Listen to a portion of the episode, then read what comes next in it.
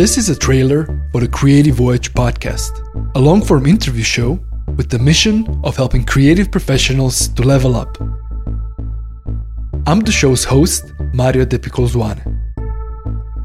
I'm a creative professional myself, active in the fields of graphic design, art direction, and creative consulting, working with companies such as Kinfolk Magazine, Menu, and Sonos. If you are listening to this, you're most probably a creative professional as well. You've been feeling the creative itch for most of your life, and you're also in the business of it.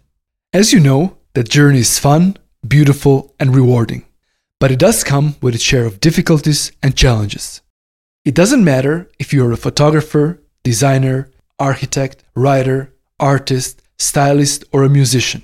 And it doesn't matter if you've been doing it for two or 22 years.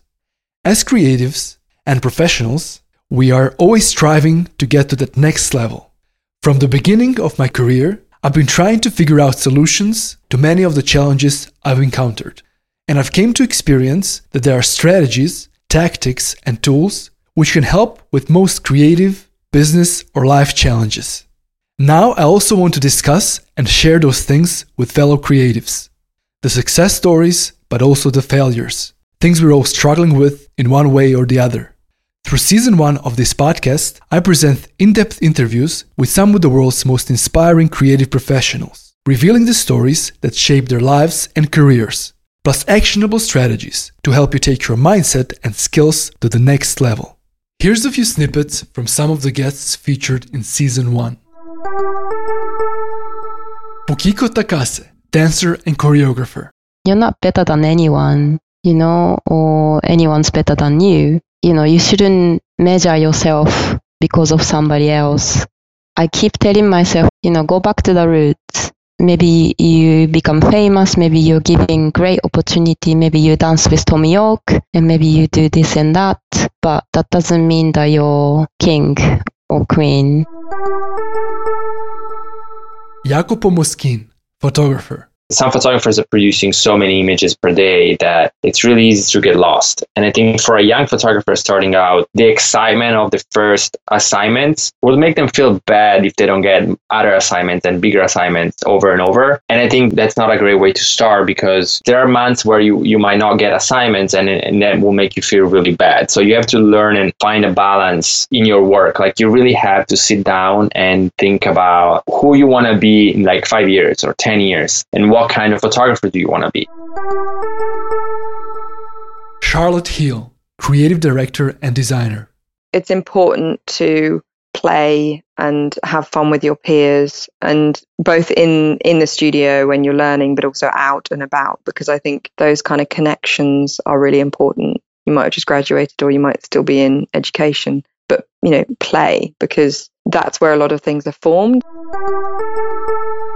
Eike Koenig, creative director and artist. It's so complex how, how things are, are running, like in which direction things are going. And uh, when you start as a young designer, you know, there, there, are a million of ways you could walk. And it just can change within a job or uh, someone you meet or, you know, it's, there are so many unseen moments you can't predict and you can't, you know, forecast and you can't say, oh, so chill out, you know, like you will not be safe, you know, like by forecasting or trying to forecast everything. Yeah, no, you will not be safe. Alan Freeman, writer and editor. I usually don't propose a budget. It's always, in my experience, that they'll say, This is how much we pay you. Does that work for you? And for a long, long time, I was afraid of like contradicting them in any way. So they would give you the deadline and the budget, and I'd be like, Great, no questions asked. And um, recently, people were talking about asking for more money, and I was shocked. I was like, You can't ask for more money.